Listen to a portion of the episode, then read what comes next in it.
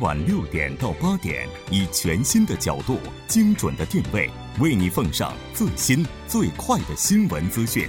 锁定《新闻在路上》。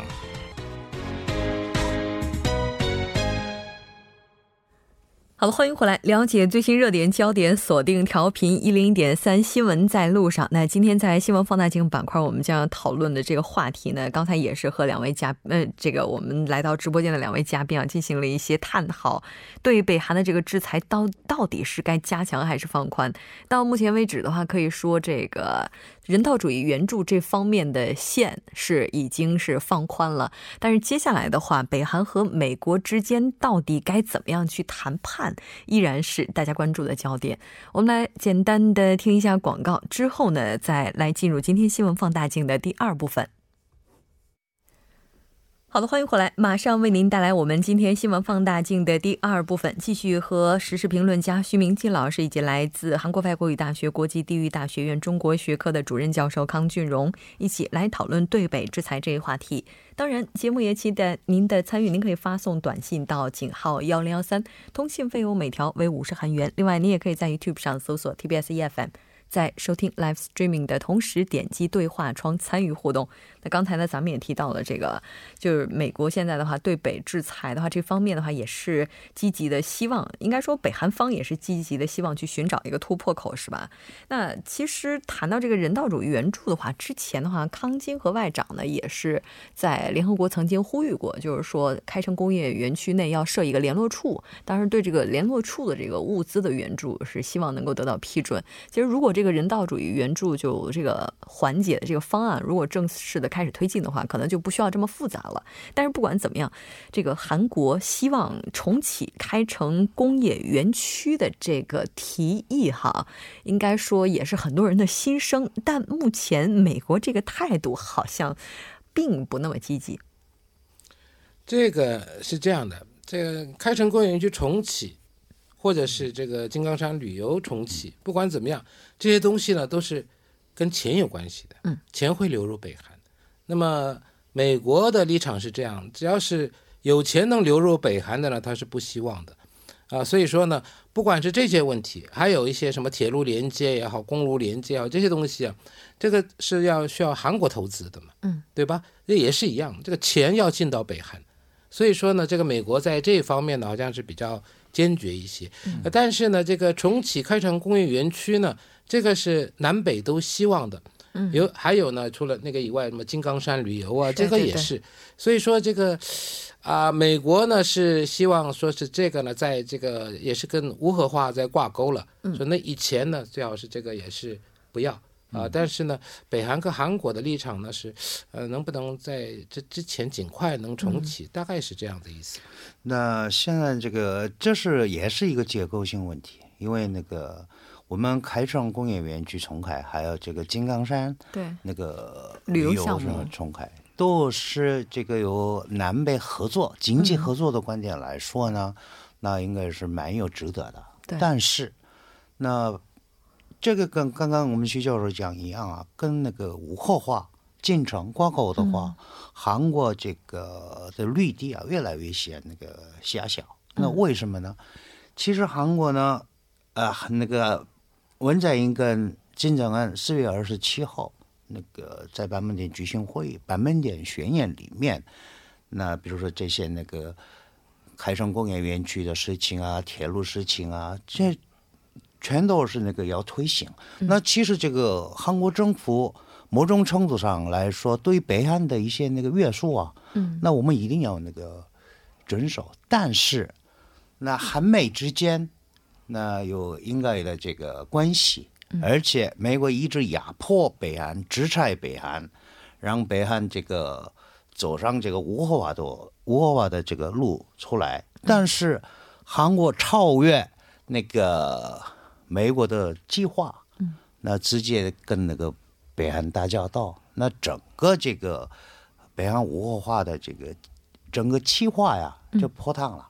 那所以那个他们反对，而且刚好那就那个 Bolton 这些人呐，那其实那个北韩没做那个说什么做什么事儿啊，他嘴巴上完全无核化呀。什么都没有，我们那个没办法这样下去。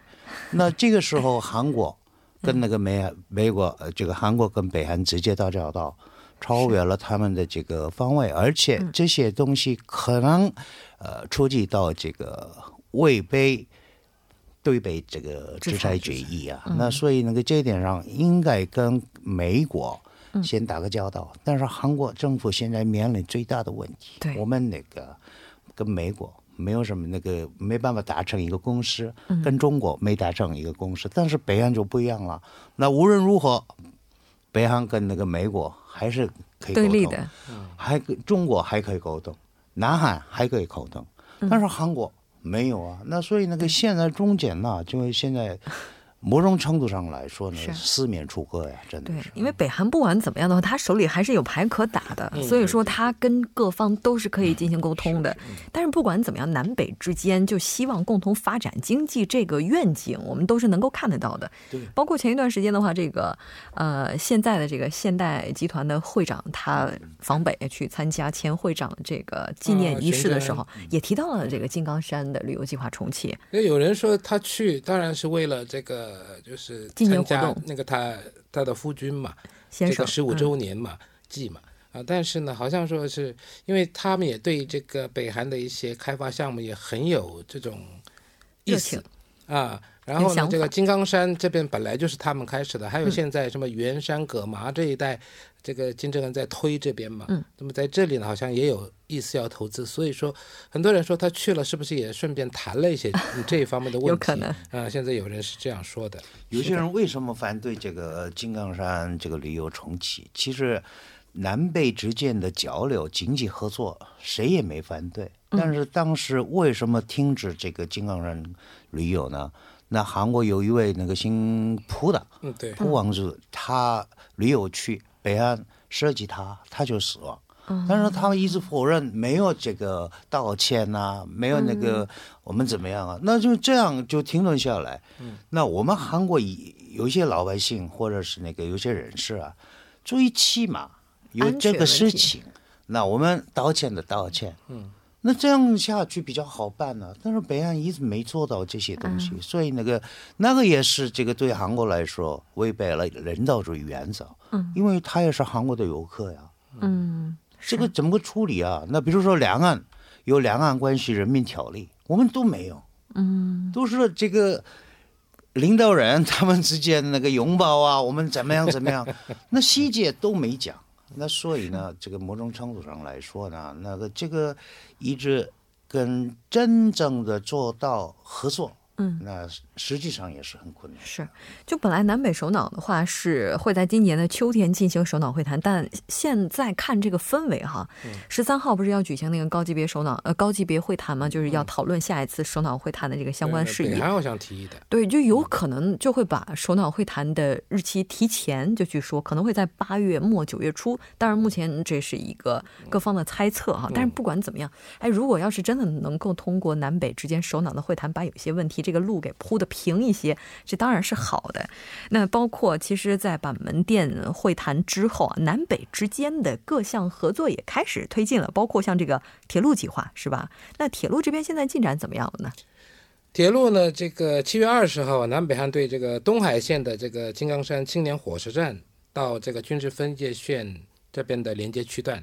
还有二十四号呢，对京义线的这个开城火车站到这个军事分界线的这个连接区段呢，进行了一个联合检查。那么检查结果呢，说这个轨道和路基等等的状态还不错。嗯，所以说如果以后得以这个。连接，然后可以这个可以运行的话呢，就大概这时间就不会很长了。嗯，呃，所以说现在呢，目除了这个以外，还有一些公路也也是在进行一些检查嘛。呃，现在呢，因为现在不能马上要进行这个连接的一个工程，所以说呢，现在呢，就是呃，刚才主持人说的，先铺铺铺路，啊，看情况，该检查的检查，啊，需要投多少就先规划的规划，然后如果哪一天可以了，那那个时候呢就。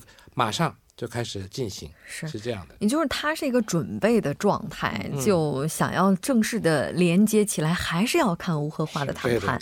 这个无核化的谈判，可以说中国这边的态度也是非常重要的。是当然了，这个中国一直强调和平解决，嗯，还有什么双专停、双轨并行。那刚开始的时候呢，大家都哎，这个是这个。没有很适当的这个方案呢，但是到目前为止的这个整个这个录像啊，应该是好像那个中国所计划的这些方向走，比如说那个同时性的、有那个阶段性的，还有那个美国怎么样的，北韩怎么样，所以我总是呃我自己本身总是认为啊，那其实每个国家都有他他自己的立场，提出这个有些方案呢，我们那个至少韩国。北韩、美国、中国这四个国家一定要那个好好商量一下，因为那个如果东北啊真正要和平，半岛真正要和平，如何让北韩无核化？那一直要求你们先契合怎么样怎么样，他们不听啊。嗯，那就那个这个我们应该是，呃，反正最近中北之间的关系好，嗯，对不对？中朝关系好啊，那就那个趁这个机会啊，那就我们那个。那个一直怎么样？那摸索，还是要摸索。是不是可以做一些什么？那不然的话就没办法呀。那一自己说自己的话呀，没办法。对，但刚在休息的时间，我们也谈到说，美国最近是四处点火，到处的制裁，制裁完北韩，然后伊朗，然后今天又说要对俄罗斯做点什么。这我们看到说，日本这边态度也是比较明确的，就是说应该要履行对北制裁。对，日本呢是坚决。但是呢，大家要知道，这逼人太甚也不行。我们说这个 狗急也会跳墙的嘛，所以说这个呢，多少要看情况，不能说是盲目的在逼啊。这个应该看情况，慢慢慢慢的来来解决，不能说一下子。是的，没错。当然，不管怎么样，非常感谢今天两位嘉宾做客直播间带来这一期讨论。我们下期再见。好，再见，再见。稍后来关注一下这一时段的路况、交通以及天气信息。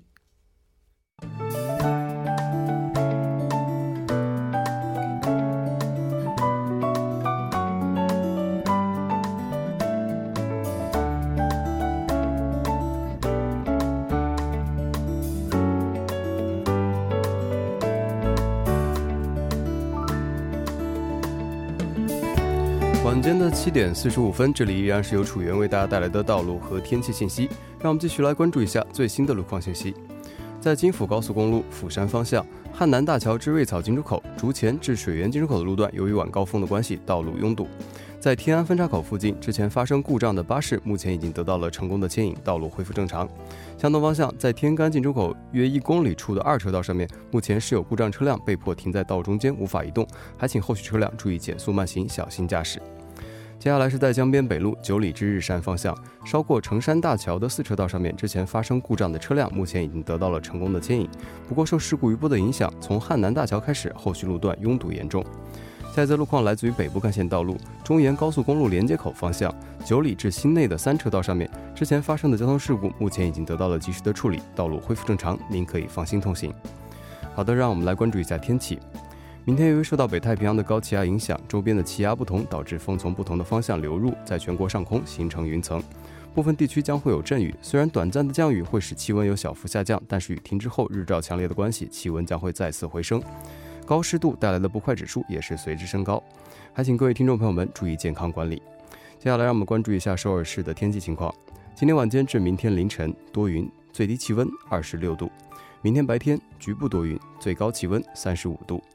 好的，以上就是今天这一时段的道路和天气信息，我们明天再见。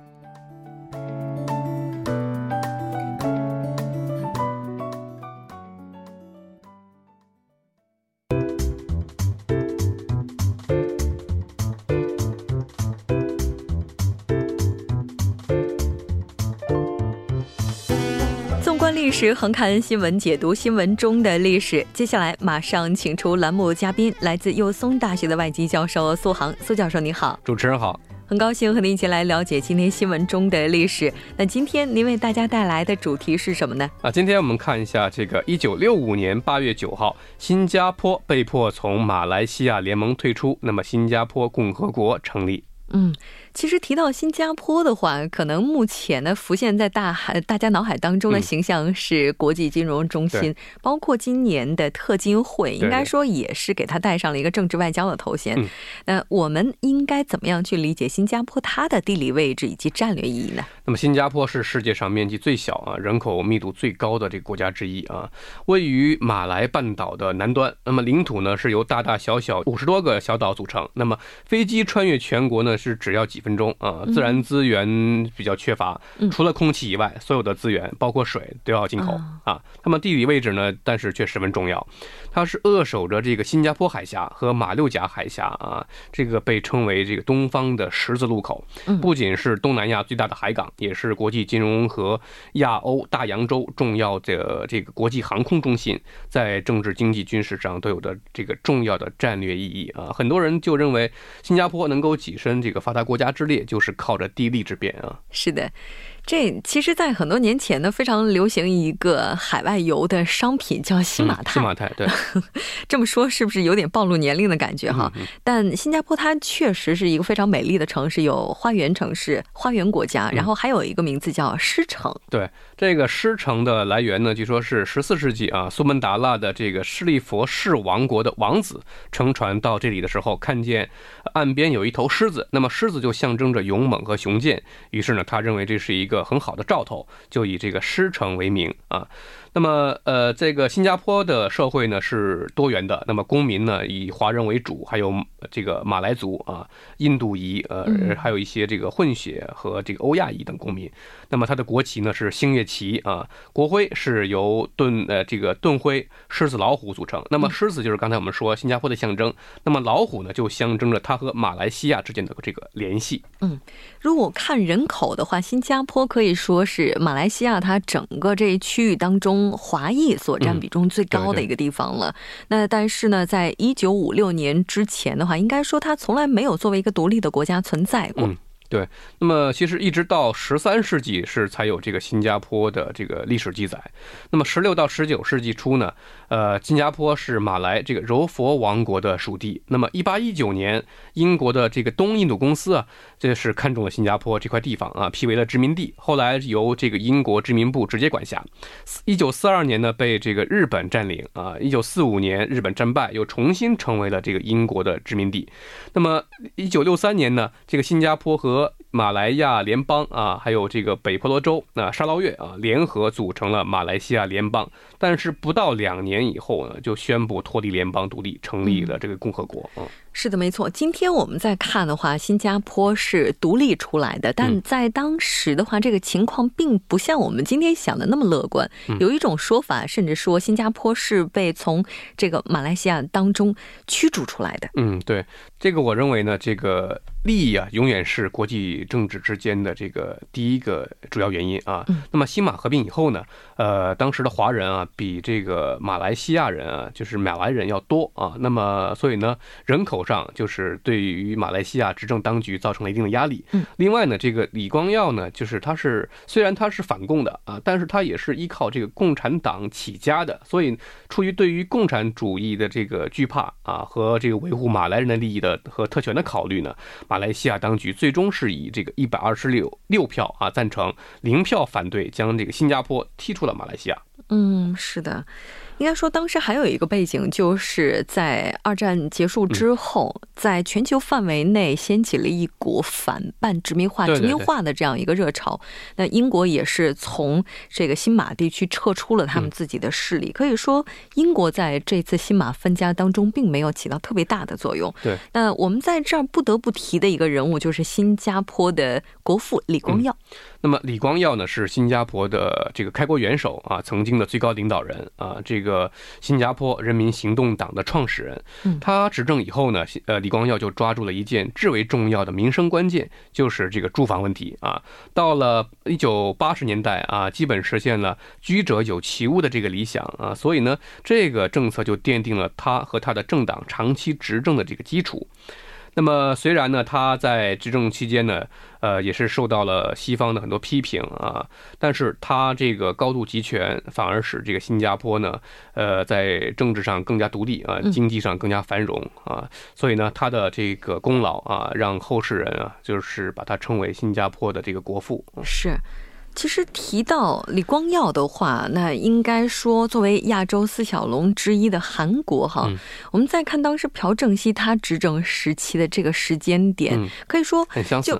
不得不让人们把他们两个人连在一起。那这两位他们的这个治国理念，包括很多思想，是不是有着高度的一致性呢？嗯，其实还包括这个台湾的蒋经国政府啊。当时这几个政权呢，其实都是在走一种这个威权主义道路啊。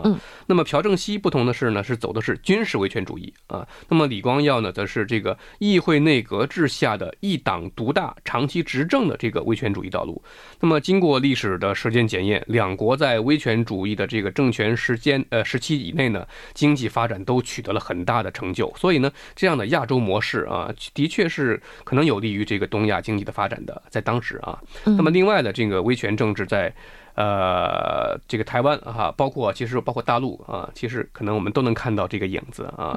所以说呢，这个威权主义啊，也是有这个积极和正面意义的这个一面的。嗯，所以说任何事物我们都要看到它的两面性哈。嗯。那其实新加坡它也是一个军购大国。是。那么新加坡的军事可以说是东南亚科技这个军事最先进的这个国家啊。那么在兵制方面呢，新加坡也是实行这个义务役的这个制度，和韩国是一样，但是服役时间是。更长啊，两年到两年半，常备部队的总兵力大概是七点二五万人，占比呢竟然高达了是百分之一点四。如果按照这个比例，那么中国就应该有常备军是上千万。啊，那么一九八四年呢，更是提出这个全民国防的构想啊，号称六小时内可以动员百分之九十五的国民。嗯，哎，这也有可能是他成为全球这些国际会展中心的一个非常重要的原因，因为安保方面是有保障的。其实提到他的这个社会治安哈，有一个点必须要提的就是这个国家有鞭刑。鞭刑对，那么鞭刑呢，就是用这个藤条来这个对肉体施展刑罚啊。那么这个刑罚呢？是对五十岁以下啊身体情况适宜的男性罪犯适用。那么有超过四十种不同的罪行都适合鞭刑，比如说绑架、抢劫、杀人、吸毒啊，甚至这个签证过期啊、非法滞留超过九十天也可能会面临鞭刑啊。嗯，是的。当然，我们在这儿似乎是有一些半戏说的性质在谈，那还是希望大家来到当地之后呢，应该要遵守这些法规。好的，非常感谢苏教授带来这今天的这一期节目，我们下期再见。再见。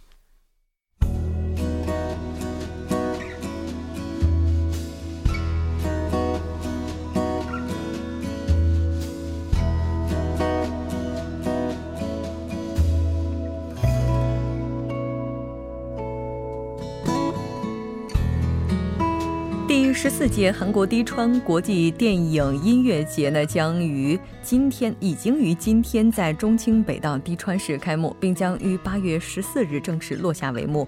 期间将展示三十八个国家地区一百一十六部音乐电影，有四十多个团队呢也会进行表演。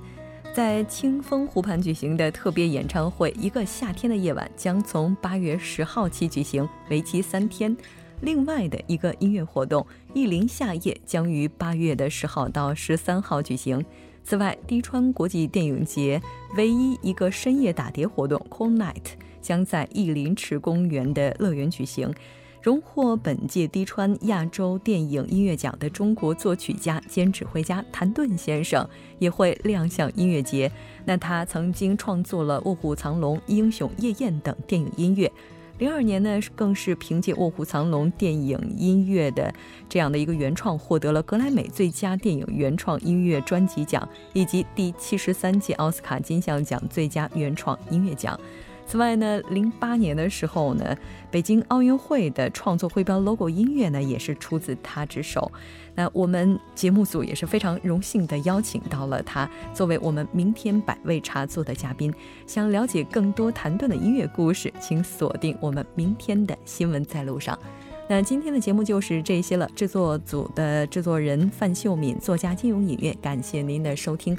明晚同一时间依然陪您在路上，我是木真。